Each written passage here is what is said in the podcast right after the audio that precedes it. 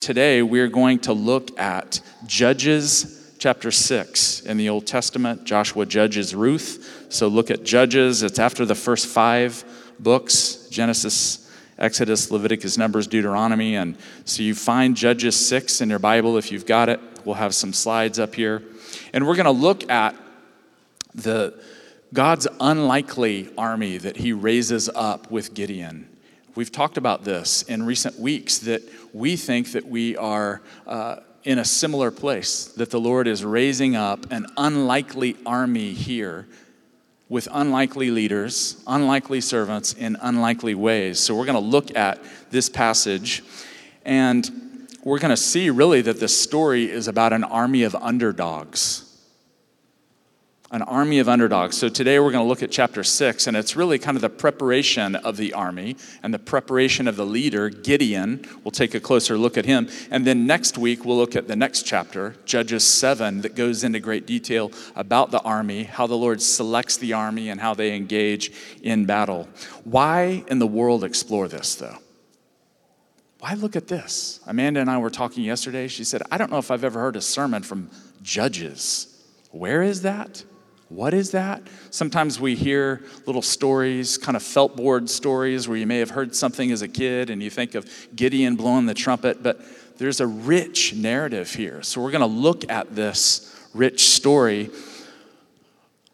But as New Testament people, the Lord is continuing to raise up his army. And we're part of that.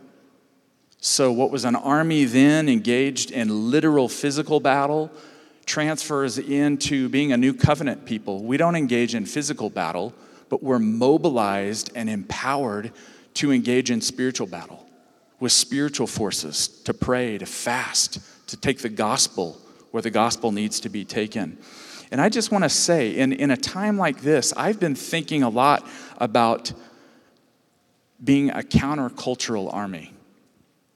And I think the Lord is going to teach us some things about that. A countercultural army of servant leaders who are ready to lay down our lives for Jesus, who aren't gripped with fear and anxiety and all that the, the media wants us to feel. He wants all of that. The enemy wants all of that to take root in our hearts, and we're going to say, No, thank you. We're the army of the Lord. We're wise, we're cautious, we listen to our leaders. And this really informs who we are. We're a spiritual army here at our Lord's, and we're trying our best to cooperate with the Lord as He's speaking to us and showing us how to be a mobilized army. We keep saying we're not an audience, we're an army.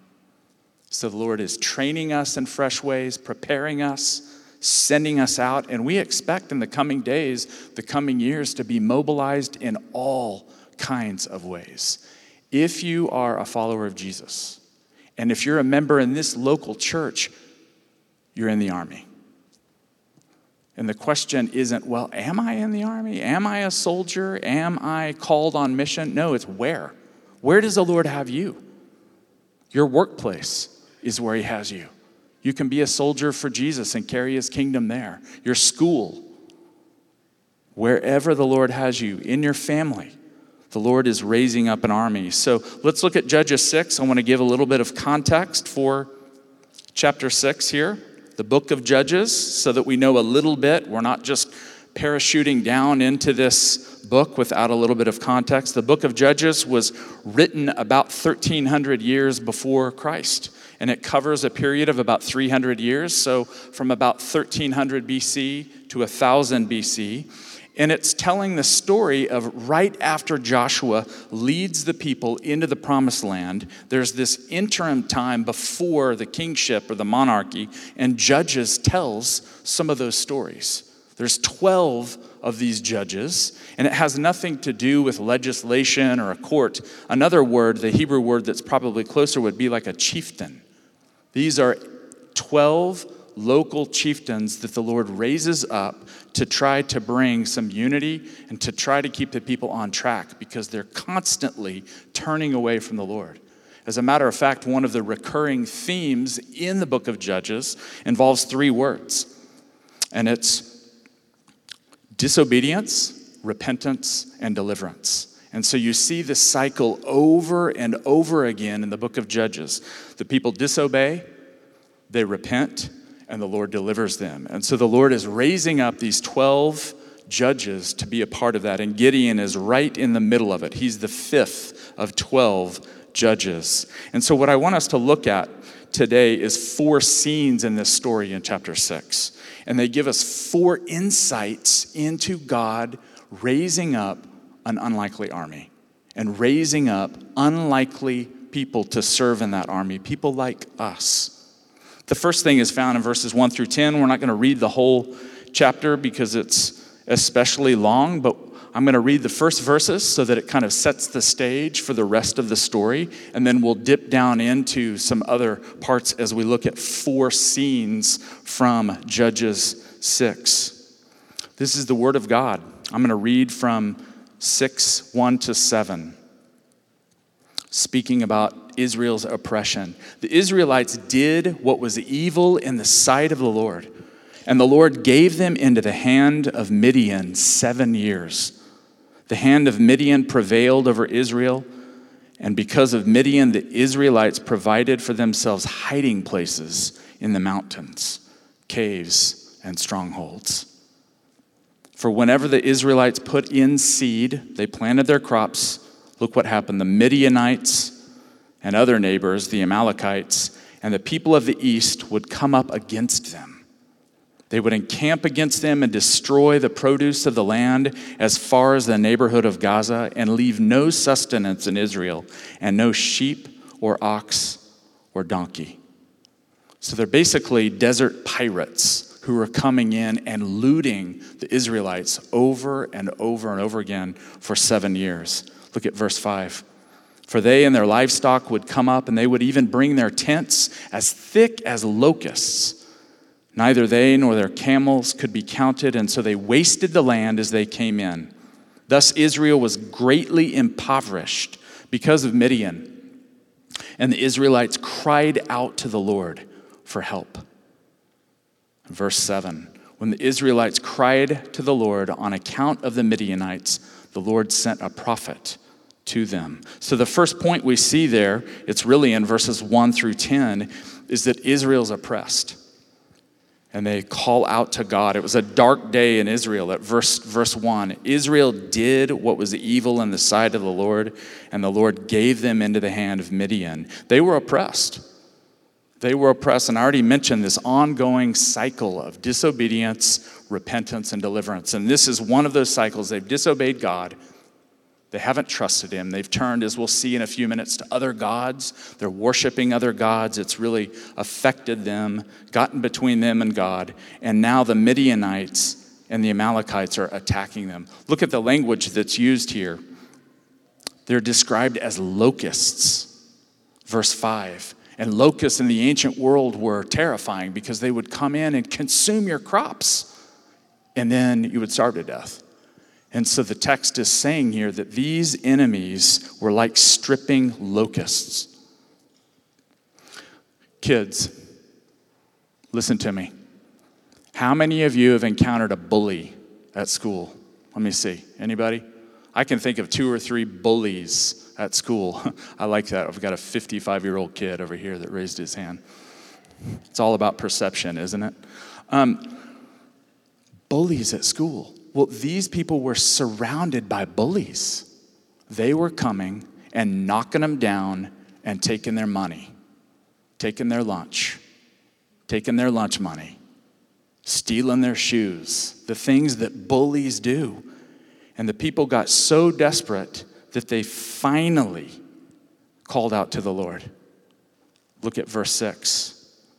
They're in the state of oppression, they're impoverished. The pirates, the locusts, the bullies are all over them. And they finally cry out to the Lord at verse 6 for help. Now, we may not be living 1,300 years before Christ, but you know what? We're oppressed too. The enemy oppresses us, he's a professional oppressor. And he finds every way that he can to oppress all people, to oppress Christians. So, what I want to ask today is What are we doing about it? How desperate are you? How desperate am I? How desperate are we?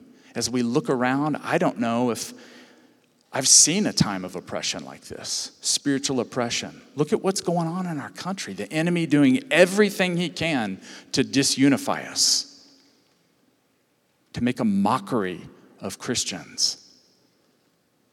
Are we desperate? I want to encourage us as we read this text to cry out to the Lord for help. This is the word of the Lord. It was the word of the Lord for them, and it's the word of the Lord for us. Friends, desperation is a good thing. Being comfortable, being satisfied, being content, saying, Yeah, I'm, I'm cool with some oppression. It's okay. I look around at my neighbors and I see their marriages thrashed, their kids strung out. You know what? That, that's okay. As long as stuff is functional in my house, I'm okay. I just don't think that's the kingdom way. I think the Lord is inviting us into a place of joyful desperation before Him. We'll see it's not a heavy yoke at all. The grace of God is there. And look what the text says. In response to Israel getting desperate and crying out to the Lord, what happens? There at verse 7 and 8. What's the Lord do?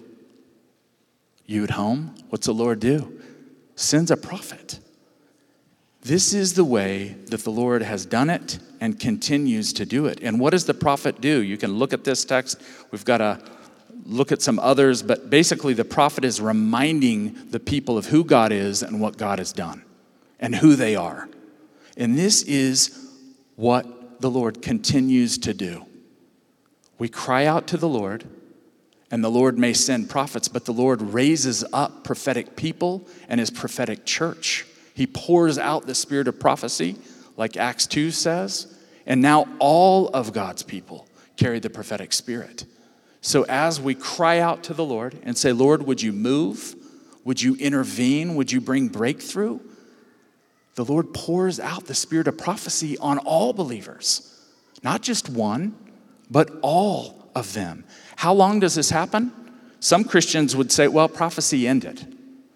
At the end of the first century, we have the canon of Scripture. We don't need prophecy anymore. We have the written word of God. It's not true. Write this down and look at it later. Ephesians 4 11 through 13 mentions prophecy and prophets will be functioning along with the four others apostles, prophets, evangelists, pastors, and teachers until the church is fully mature. Until the church comes into full maturity. So, this text urges us to cry out desperately Lord, set us free from oppression. Bring breakthrough for our friends, our neighbors, our coworkers. And I expect the Lord to continue to pour out the prophetic spirit so that we hear his voice. We know what he's up to. We get battle plans from Him through the Holy Spirit. A second thing, look at verses 11 through 27 here as we're looking at God raising up an unlikely leader to lead an unlikely army. Verses 11 through 27, I'm going to read 11 through 16 again to just get a taste of it here. And this is about Gideon being called. Verse 11 the angel of the Lord came and sat under the oak at Ophrah, which belonged to Joash. A lot of interesting names here, huh? I wish I could hand the mic to Colt and say, Colt, pronounce all of these names. I actually have to get online sometimes and figure out how they're transliterated here, how they're spoken. So, which belonged to Joash the Abiezrite and his son Gideon, who was beating out wheat in the winepress. We'll come back and look at that. To hide it from the Midianites. Look at verse 12. The angel of the Lord appeared to Gideon and said to him, The Lord is with you, you mighty warrior. Gideon answered him, maybe with a smile, as he's hiding out. but, sir, if the Lord is with us, why then has all this happened to us? And where are all his wonderful deeds that our ancestors recounted to us, saying, Did not the Lord bring us up from Egypt? But now the Lord has cast us off and given us into the hand of Midian. Then the Lord turned to him and said, Go in this might of yours and deliver Israel from the hand of Midian. I hereby commission you. Gideon responded, But, sir, how can I deliver Israel? My clan is the weakest, and Manasseh, and I am the least in my family. The Lord said to him, But I will be with you, and you will strike down the Midianites, every one of them. So we see here in 11 through 27, Gideon's a farmer. The Lord chose a farmer. And this is a really confident, courageous farmer, isn't he? Look at the text. Where do you normally picture someone sifting wheat? It's certainly not in a semi cave like place, a wine press. And yet, that's where he is. Gideon is hiding out in a wine press. It's kind of a cavernous place where you would take the grapes and stomp on them. And he is in there tossing the wheat in the air to sift it so that it, the whole falls away from the wheat. And he is hiding out. Why? We saw the pirates are around them all the time. The Midianites are poised to take the grain all the time. And so Gideon is there hiding out, and the angel of the Lord appears to him. Says something that I don't know, might be rather humorous. The Lord is with you, you mighty warrior. But it's how the Lord saw him. The Lord saw him as a mighty warrior and was basically calling him into that. He said, You're chicken now, but I see you as a mighty warrior. You're a mighty man of God. You're going to lead my army, and you're going to live into the word of the Lord that's being spoken to you. Amen? Now, this is rather strange. We're not going to spend much time on it, but the angel of the Lord is a, a figure that crops up in the Old Testament over and over again. And I think this is a really good example of who is this? The text basically says that it's a messenger of the Lord, doesn't it? Verse 12. The angel, the messenger of the Lord, appears to him. But then look at verse 14. Look at this. What's the text say? So we have the angel or the messenger of the Lord, and then what at verse 14? The Lord. So scholars see here the angel of the Lord actually at times represents the Lord himself. I love this quote.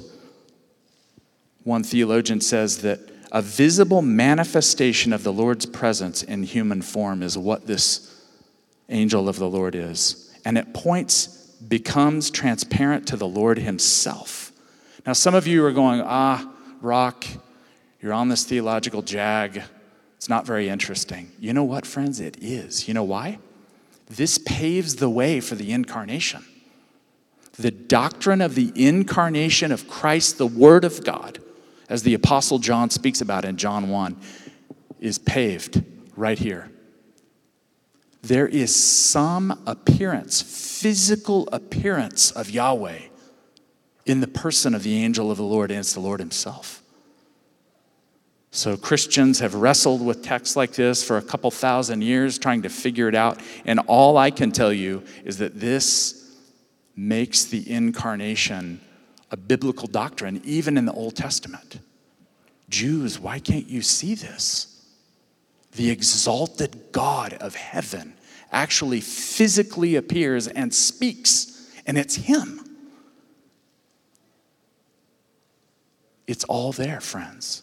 It's the Old Testament lays it all out that there is an exalted God in heaven, the Father of His people, and His Messiah appears at moments like this to bring the word of the Lord what happens in this little moment here, this exchange. It's called a call narrative.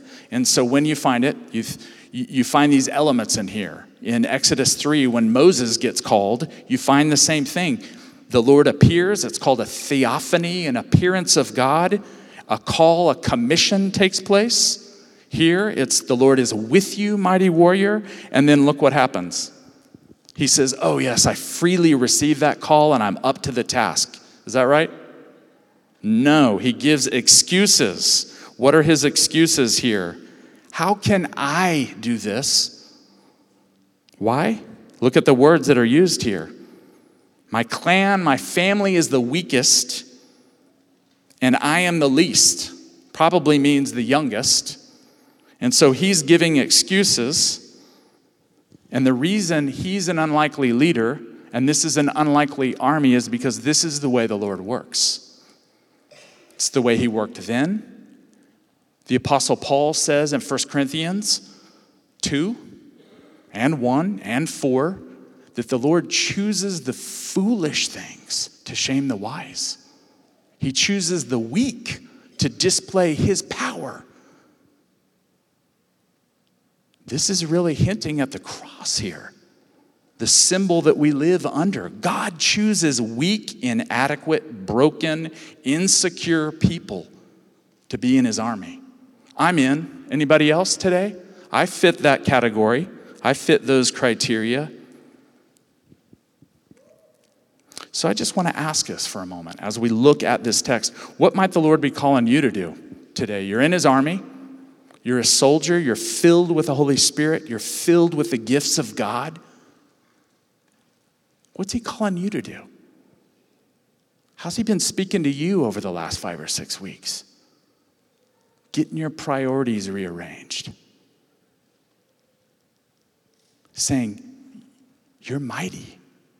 I am with you. I have great things for you to do. Friends, this is the word of the Lord for all of us. He has great things from the youngest to the oldest for all of us to do.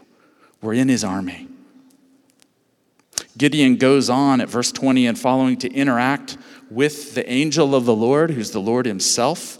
And it's a really interesting thing that we're not going to have time for, but essentially what happens is he presents the angel, the messenger of the Lord, the Lord himself, with a meal, and he lays out meat and bread, and he's exercising in the ancient world hospitality.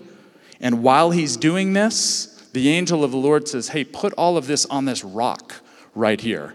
Gideon does it, and then fire shows up and consumes it. And Gideon thought, I was perceiving that I was being hospitable here. I didn't realize that this would be a sacrifice. And friends, this is fascinating. The Lord is establishing a new altar in that moment. So all of a sudden, we realize that the story really isn't even about Gideon or the bullies. The story is about worship. And the Lord says, right here in enemy camp, where they worship Baal, where they've turned their back on Yahweh, I am establishing an altar of worship right here. Game on. The battle is on. Right here. And so Gideon is really kind of awakening here to what's going on. He sees fire. He's realizing gradually, like many of us do, kind of bumbling along. What is the Lord up to? What's he? Whoa, this is the Lord Himself. He's establishing an altar. He's calling His people back to pure worship.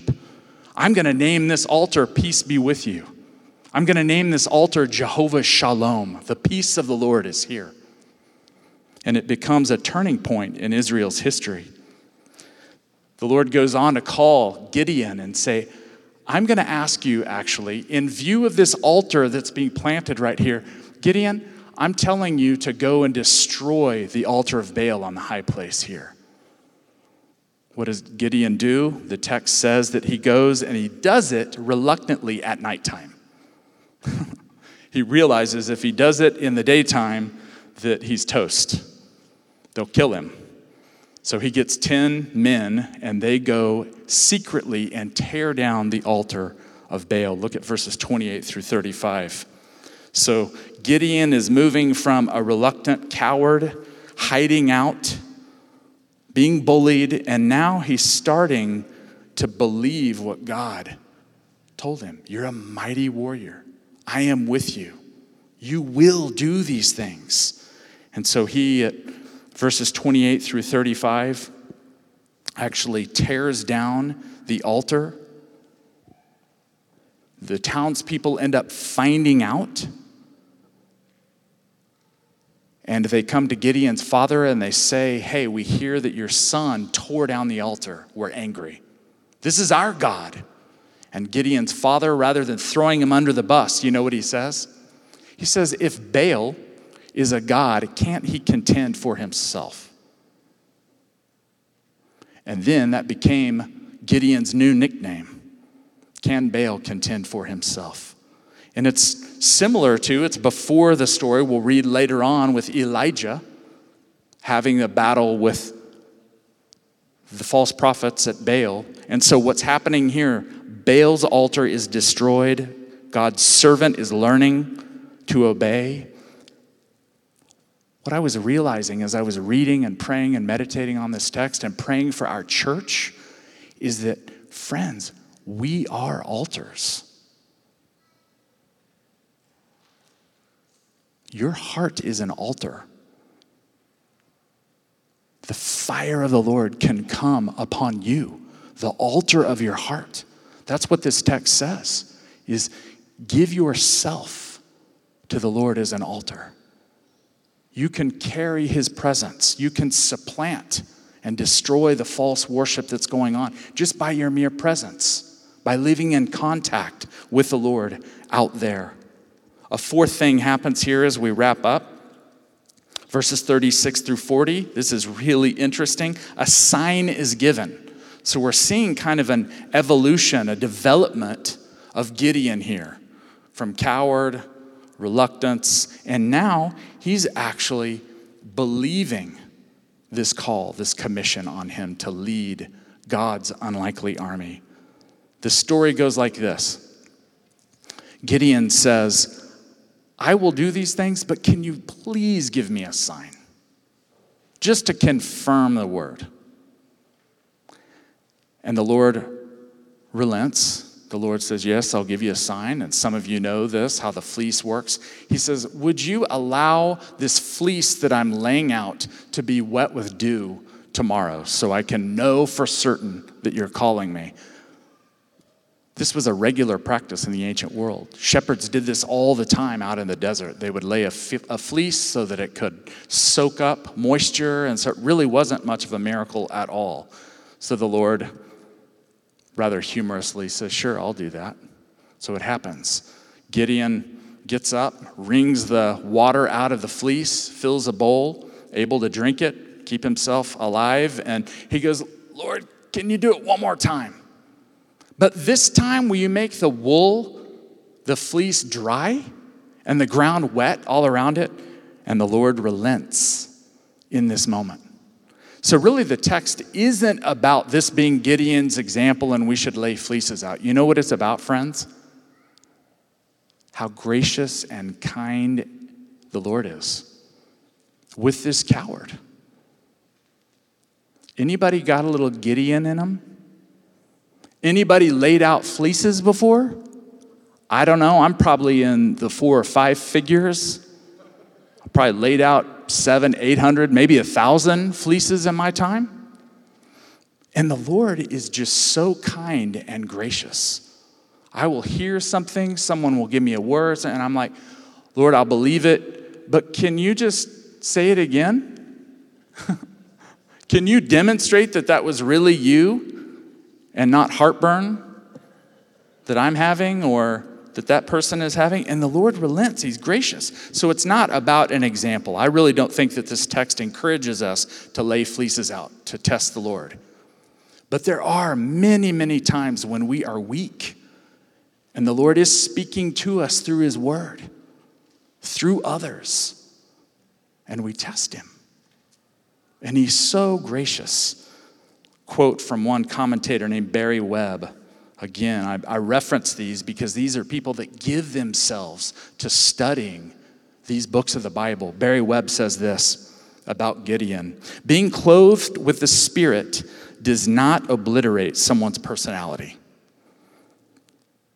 and make one immune to the normal weaknesses entailed in being a fallen human being. In spite of his encounter with God, and possession or being filled with the Spirit, Spirit, Gideon still struggles to believe and act upon what he knows God has said. This passage shows us again the amazing grace of God in making allowance for Gideon's imperfection. Gideon's imperfections actually serve to magnify the grace of God. It is Yahweh's conduct rather than Gideon's, which is the example. So, what we find here is Gideon embracing increasingly that he is a mighty warrior. He's growing in prayer, he's growing in confidence. Hey, at least the guy's praying, right? He wasn't even praying before. So now, even if he's going, Lord, I'm not sure I have much faith or confidence, I'm going to give you a test to pass, at least he's turning to the Lord. At least he's turning to the Lord. So, these four things here the Lord is raising up an unlikely army, He's using an unlikely leader here. We've talked about how the people grow increasingly desperate and call out to God. God raises up a leader. God continues to do that today as we call out to Him in desperation. He's going to raise up servants and leaders here at this church, in this region. He's going to mobilize people. Those leaders are going to obey. Lord, you want us to do what? You want us to share the gospel? You want us to serve the poor?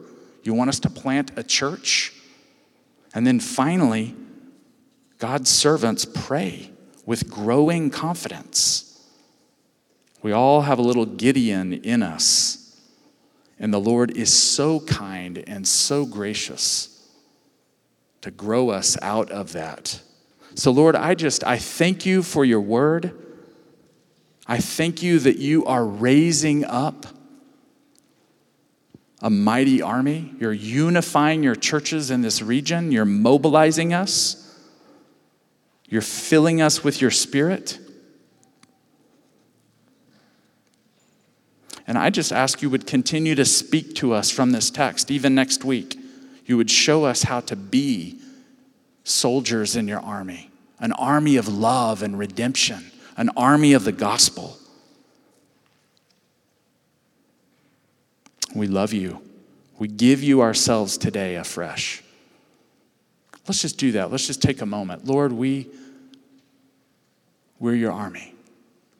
I'm going to encourage you to do that just for about a minute. Why don't you just give yourself this morning, just if it's in your heart, Lord, I'm yours. Mobilize me.